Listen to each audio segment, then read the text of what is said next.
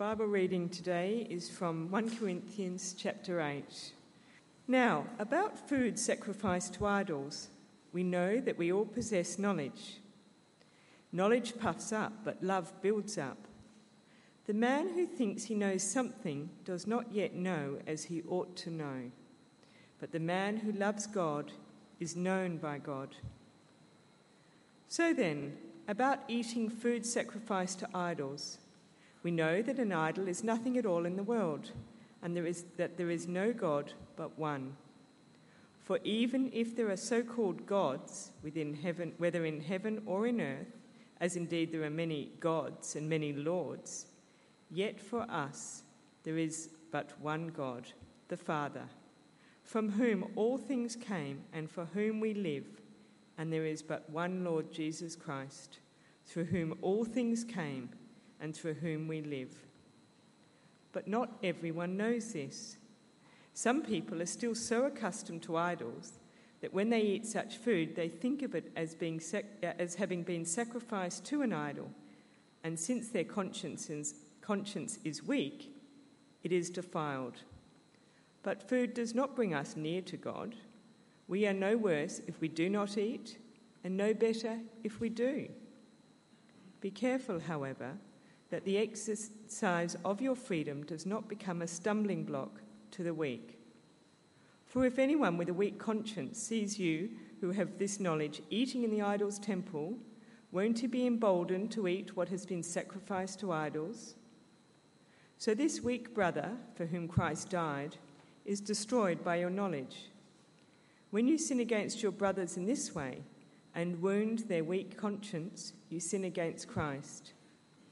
Therefore, if what I eat causes my brother to fall into sin, I will never eat meat again, so that I will not cause him to fall. Uh, good morning, everyone. Good to see you and to be with you this morning as we uh, think together about uh, God's Word. Great, great thing to be able to do on a Sunday and any, any day of the week.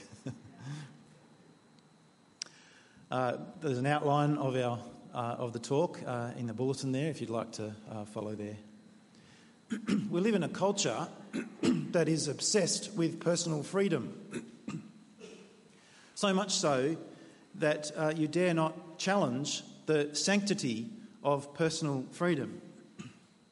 Um, although this song was written in the mid 1960s, the, the song I'm Free, written by Keith Richards and Mick Jagger of the Rolling Stones, captures it. Uh, unsurprisingly, it, it's had various reruns um, for decades, right up until recent times, re- reflecting the persistence of this cultural virtue or cultural value.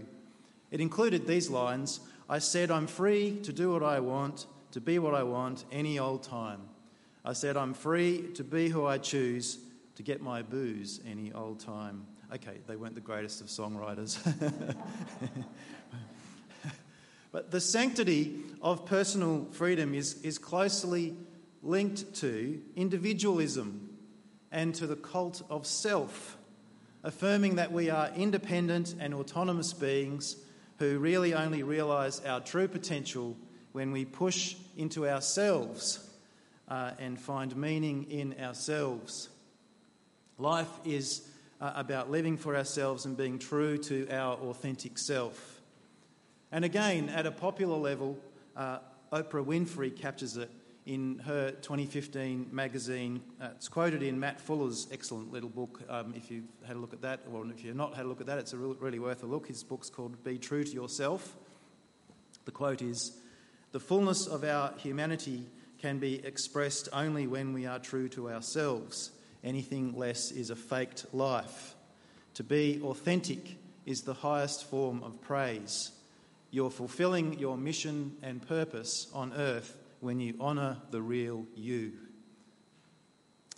Well, um, well, not surprisingly, living by such a philosophy leads to being incredibly self absorbed and rather less preoccupied with other people and loving, and loving relationships. What do we do with the freedom that we have? That's, that's the title of this sermon. We're commencing a series, um, as Steve said, on the second half of 1 Corinthians today, and this topic of freedom comes up in chapters 8 to 10 of 1 Corinthians, where Paul's agenda is to help the Corinthians think rightly about the issue of food offered to idols. Now, food sacrificed to idols is hardly a hot topic for us today, you might think. But actually, through this issue, and if you hang in there through the argument this morning, we, we do gain some really important insights about the Christian self in action and on how to use the freedom that God has given us. Um, there's at least three big themes that emerge um, and connect in this chapter. And perhaps just a simple image will help you to get a bit of a feel for where we are going. Think of them as like the layers of an onion that get peeled off, or if that makes you expect that you're going to be shedding tears as we go, um, then think of concentric circles instead. I'm not aiming for tears, um, unless, of course, there are tears of repentance. The, the outer layer is the theme of food sacrificed to idols. But then under that layer, uh, the second layer is the theme of knowledge. Paul speaks a lot here about what some people know and what others don't know when it comes to their approach to food sacrificed to idols. And then if you peel off that layer, then you see what Paul wants the Corinthians that he is addressing, whom he's addressing at Corinth, to do with the knowledge as they exercise their freedom. So, so, um, so the first layer, the most obviously observable, the outer layer, observable thing, is the situation in Corinth that Paul is addressing in, uh, chap- in chapter, chapters 8 to 10. Verse 1 now about food sacrificed to idols. The important feature of Corinth to highlight is that Corinth was a city immersed in the worship of idols. Um, there were idol temples everywhere. And there's three aspects um, to this culture that impacted on the Corinthian Christians because they were all a very prominent part of normal day to day life in Corinth. One cultural practice related to being present at one of these idol temples when a priest offered a sacrifice on the altar of their god. And, and this usually happened in the open space um, just outside the temple. The second cultural practice related to eating a meal after sac- that sacrifice, which included the meat that had been used in the sacrifice. And these meals uh, were either in the temple or they were in small dining rooms attached to the temple.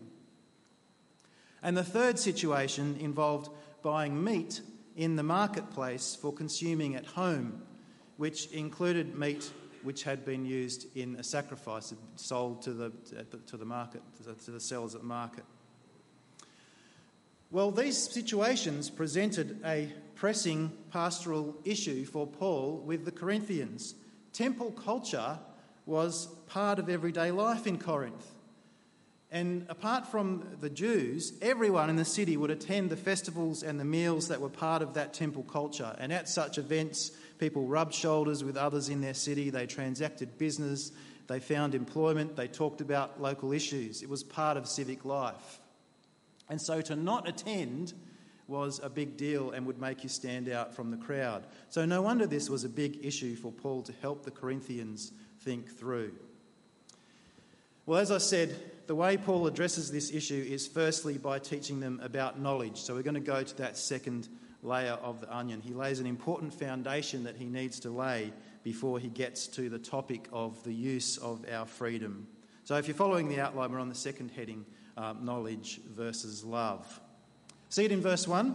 Now, about food sacrificed to idols, we know that we all possess knowledge, uh, but knowledge puffs up while love builds up. Uh, Paul's not anti knowledge.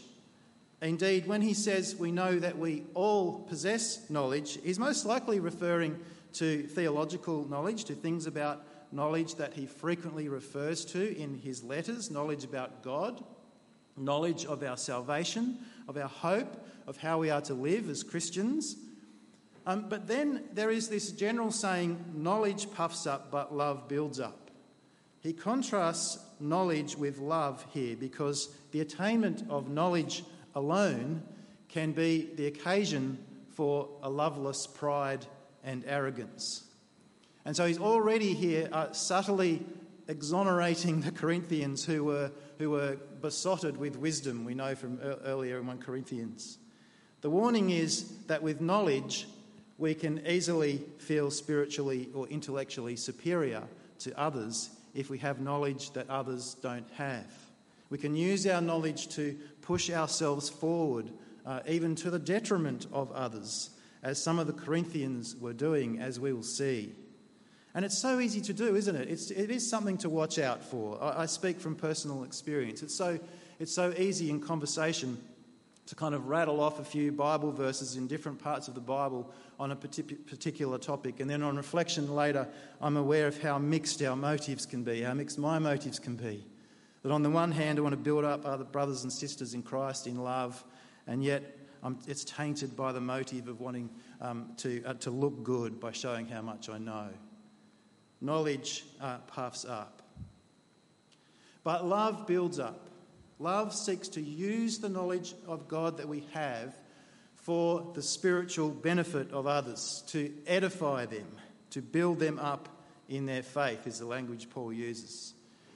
And these chapters are, are heading towards chapter 13, where he's going to speak about the most excellent way of love, and he'll correct the Corinthians for pride in their approach to their spiritual gifts, including fathoming all mysteries and all knowledge, but not having love. So, so having exonerated them here in verses 2 to 3 for their knowledge without love, um, he, then, he then highlights uh, their lack of humility. And he, and he does it by way of this little riddle. Those who think they know something do not yet know as they ought to know. Even those who think they know a lot about God can actually know next to nothing. Um, they think they know something, uh, in quote, uh, inverted commas, that points to their pride about um, their knowledge, not to their humility. And ultimately, to boast in their knowledge might even, even actually be a proclamation of their ignorance. They've deceived themselves into thinking that they know something into assuming that they know what they need to know without humility for what God wants them to know. and you know, as, as, we reflect on this a little bit, one of the things that we need to be careful with so we aren't deceiving ourselves um, is that we don't just think and talk and aim for Christian growth in terms of knowing more than I did before. That doesn't sum up Christian growth and maturity. Christian growth Christian maturity includes growing in knowledge, yes, but it's also about growing in obedience and growing in love. It's about growing as a servant as we serve one another in love. Knowledge puffs up, but love builds up. And then in verse 3, he, he captures uh, what is the knowledge that really counts. The knowledge that really counts is to know God. Although, although he doesn't quite say it like that, does he? The knowledge that counts is to be known by God. It, it's relational knowledge he speaks of here, knowing and being known. To know God as he has revealed himself to us, and wonderfully, to be known by God. If we're to know God, we must reach out to God through his word about the cross, about Jesus' death on the cross, the gospel which in chapter 1 of this letter is foolishness to those who are perishing, but to those who are being saved, um, Paul says it is the power of God. As we humbly depend on Christ and as we express our love for Him, um, then we are known and we are fully known by God. It's relational knowledge of God that set the Corinthian Christians apart from the idol worshippers around them in Corinth. It sets them apart because you can't know the one true living God through idols. And God, in His wisdom, has made relationship with Him possible through the cross of Jesus. So here Paul sets the scene for what he's about to say about freedom by warning the Corinthians that having knowledge can lead to pride, but, but having love leads to building up, up others. And it's relational knowledge um, that counts. So, having laid that foundation, Paul starts to move towards the matter of Christian freedom in verses 4 to 6, the next uh, the next layer down.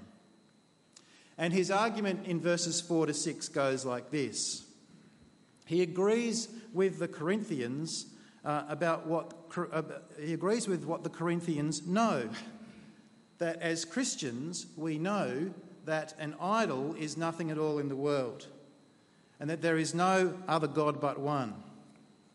As Israel uh, were taught through their scriptures, uh, for example, in Deuteronomy 6, the Lord, the Lord our God is one, referring not only to the truth that you can't divide God, that Christianity is monotheistic, but also to the truth that God is utterly unique. There is one God and no other God. Although in Corinth there were many so called gods and many lords, Paul says here that they are only so called gods. And uh, he brings the Lord Jesus clearly into the Godhead in his, in his reworking of Deuteronomy 6. For us, there is one God, the Father, from whom all things uh, came and for whom we live, and there is but one Lord Jesus Christ, through whom all things uh, uh, came and through whom we live. See again how important this would have been in Corinth, as well as in so many cities in the world today. The gods and lords proliferating in these, in these places are merely said to be gods and lords. They exist only in the minds and lips of the worshippers. There's only one God, Father, Son, and Holy Spirit, who's made us and who has redeemed us and who has brought us into fellowship with himself as our Father, who forgives us and welcomes home wayward sinners um, just like us, as Jesus' uh, story of the prodigal son pictures so beautifully. Uh, and this knowledge of God uh, brings true freedom. Jesus said in, in John 8 31 to 32 that if we hold to his teaching, um, we are true disciples.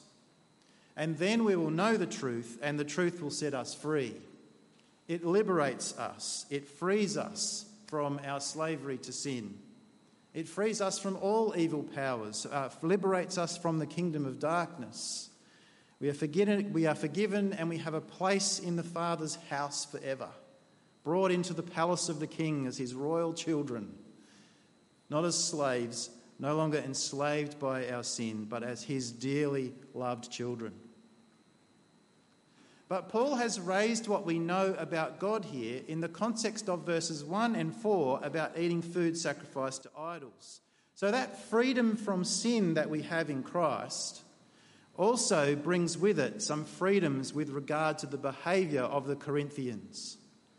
So, by implication here, if the Corinthians know the one true God and that the idols are only so called gods, then the food sacrificed to the idols, who are nothing at all, uh, can only be considered to be ordinary food, not sacrificial food. And so, in principle, uh, the Christian in Corinth is free to eat idol food as ordinary food. That food hasn't been sort of hallowed by the hocus pocus of the ceremony of the idol temple.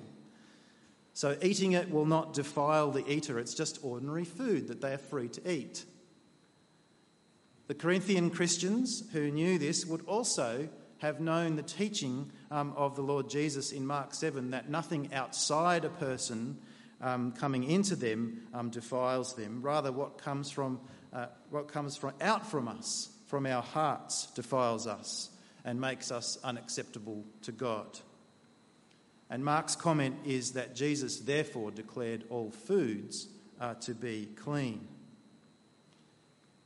Now, the truth of this principle is applied later when we get to chapter 10, where he will say um, that if an unbeliever invites you to a meal where um, such food might be served up and you want to go, eat whatever is before you without raising questions of conscience. You are free to eat.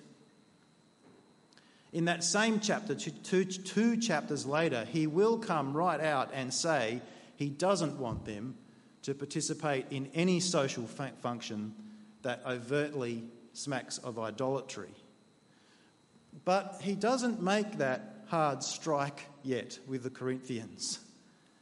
Uh, not until he first carefully and lovingly teaches them some other things first, like what we're seeing today and what we're going to see next week in chapter 9 about, about freedom. So, so, knowing Christ does bring freedom when it comes to eating food that's been sacrificed to idols. But there's a restriction on that freedom that comes next. Paul wants the Corinthians to be much more careful than they have been about the Christian brother or sister with a weak conscience. See it in verse 7? So, yes, you have this freedom, but, verse 7, not everyone possesses this knowledge. Some people are still so accustomed to idols that when they eat sacrificial food, they think of it as having been sacrificed to a god, and since their conscience is weak, it is defiled. Not everyone amongst the Corinthian Christians has this knowledge. That is the knowledge we've just been looking at that God is one, that idols have no existence, whatever, that the knowledge that flows from this, that they're permitted to eat idol food as ordinary food. Rather, those with a weak conscience who have been so accustomed to, to the idol worship in Corinth they think of it as idol food dedicated to the God, and they're being programmed to think of it this way. Their weak conscience is weak in that it is unable to make a proper judgment about what's right and wrong because they haven't been properly informed, they haven't yet accepted good teaching on this, and they think that eating it will defile them. So, so in verses 8 to 13, Paul says that those who know they are free uh, to eat idol sacrificed food should be careful in the exercise of their freedom. We're at that heading now knowledge ruled by love. See it in verse 9? Be careful that the exercise of your rights, that is, your freedom, doesn't become a stumbling block to the weak. They are not free to eat exactly what they like whenever they like. He wants them to choose to put limits over their freedom and for very good reasons. And the example that he gives, which could be hypothetical yet a real possibility, is of someone with a weaker conscience seeing you with all knowledge, read here, puffed up with knowledge, eating in an idol's temple. And as I've already said, chapter 10 makes it clear that this believer shouldn't have been there in the first place, but he doesn't say that yet. He starts with his concern for the weaker brother or sister who sees this and who will then be emboldened to eat what is sacrificed to idols. And by such eating, they act against their conscience. They wound their weak conscience. And to act against, to act against conscience uh, is to sin. The offender, is u- the offender is using their knowledge without love and acting in a way that will cause spiritual harm to a brother or sister. And you know, when he says here that they'll be emboldened to eat, it's the same word used in verse 2 for building up. It's a really interesting play on words here. If they see you, they will be built up, not built up for good, built up for destruction. Not built up lovingly in the faith, but built up for destruction. The seriousness of this action is highlighted by the strong language that Paul uses here of causing them to stumble or to fall or of destroying their faith. It means causing someone to perish, to be lost from the kingdom of God. That by eating in idols' temples, exercising the freedom they thought they had, they are actually encouraging those who are weak to move away from Christ and to go back to the worship of idols. How should we use our freedom? Paul's overriding concern here in chapter 8 is that the Corinthians use their knowledge in love for one another. Out of love for a brother or sister in Christ, they are to put limits on their freedoms. Be prepared to say no to the things that in principle they're free to do out of love for the good of the other person. Love leads Christians to, to give up their rights for the sake of others, to be careful um, that we are never a stumbling block to the weak. Uh, and Christians show that tender concern and great care rather than carelessness because in verse 11, the weaker brother or sister is a brother or sister for whom Christ died. Paul's, Paul's tender pastoral concern for the weaker brother or sister here is a mirror of the love of Christ for the lost, for sinners, for the little ones of Israel, for whom he died. If we, if we wound the conscience of the weak, we wound someone who's part of the body of Christ. We wound someone for whom Christ died. And so we must never make light of causing a brother or sister to fall into sin, but show such care and compassion for our brothers and sisters that we'll never do anything that might cause them to stumble. So careful is Paul about this matter that in his conclusion in verse 13, um, he puts himself forward as a model before the Corinthians that I think he wants them to imitate. If eating meat causes a brother or sister to fall into sin, I'll never eat meat again. Boy, that sounds like a big deal, doesn't it? So that I will not cause them to fall. So, so, what can we say a bit more specifically about how this passage applies to us? Just a couple of things um, to round things off here, uh, and, and I, I hope, I trust, hit it home a little. Do we stop and think about how our brothers and sisters are in their standing with Christ? Do we, do we know in which areas some of our brothers and sisters are, are weak and are struggling? So we need to keep fostering true love in relationships, love where we actually stop and we ask specifically how someone is and we listen to them.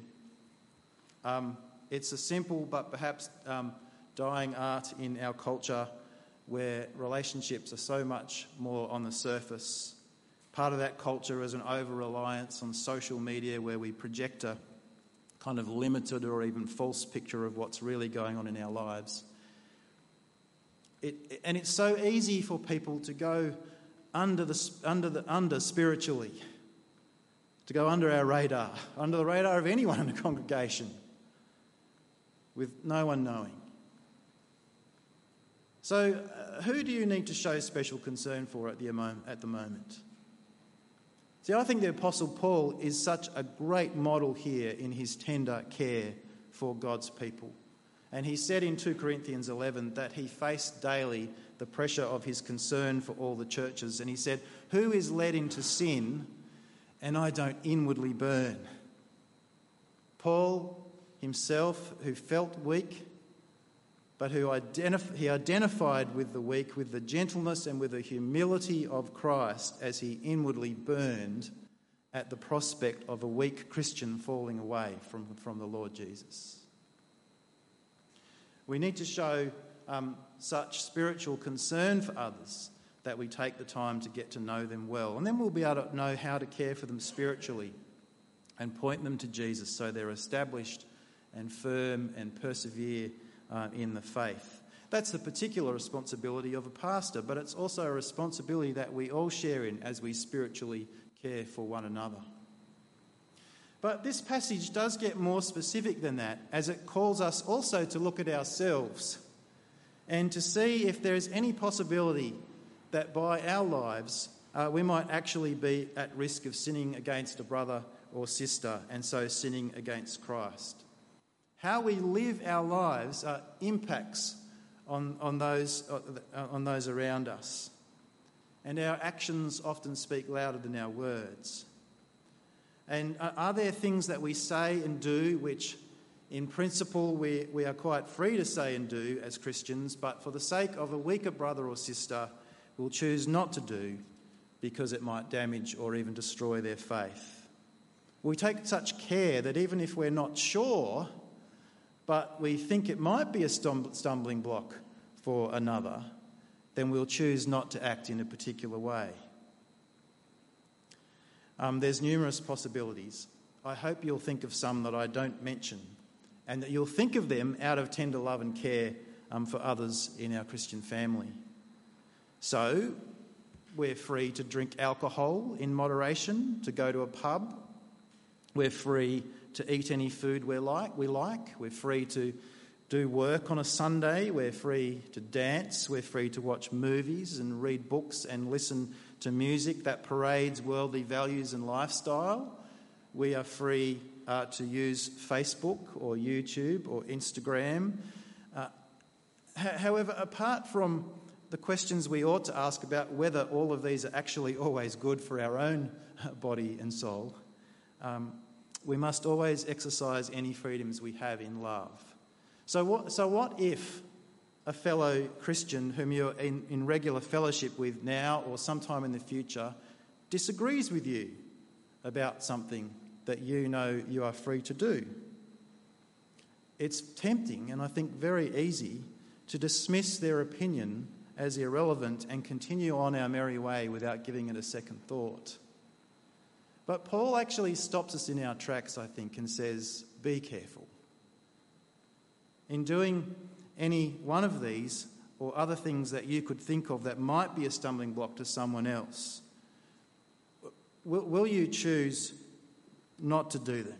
Sorry, if doing any of these or other things you could think of might be a stumbling block to someone else, will you choose not to do them? Be alert to the fact that for some people, to see you participating in some things, they will think of that action differently to the way you do. It can be because of their own personal history, including whole gamut of psychosocial kind of problems. But it can also be, in the case of this chapter, due to their religious background. And to participate may cause them to stumble, to spiral them back into patterns of living that could ultimately destroy their faith. It might seem kind of strange that I raise this kind of thing today, but you know, as I, and I kind of I, I, I wrestled with that a little, just a little. But I think that's more to do with our Christian culture today and the influencing of our influence of our surrounding permissive culture upon us.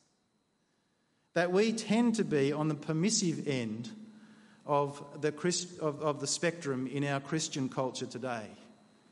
Whereas, say, around the 1960s, when I was a young child, and earlier than this, I gather that it was quite common for Christian culture to be at the restrictive end of that spectrum, when Christians were taught not to dance or drink alcohol or do any kind of work um, whatsoever on Sundays. That was much more common.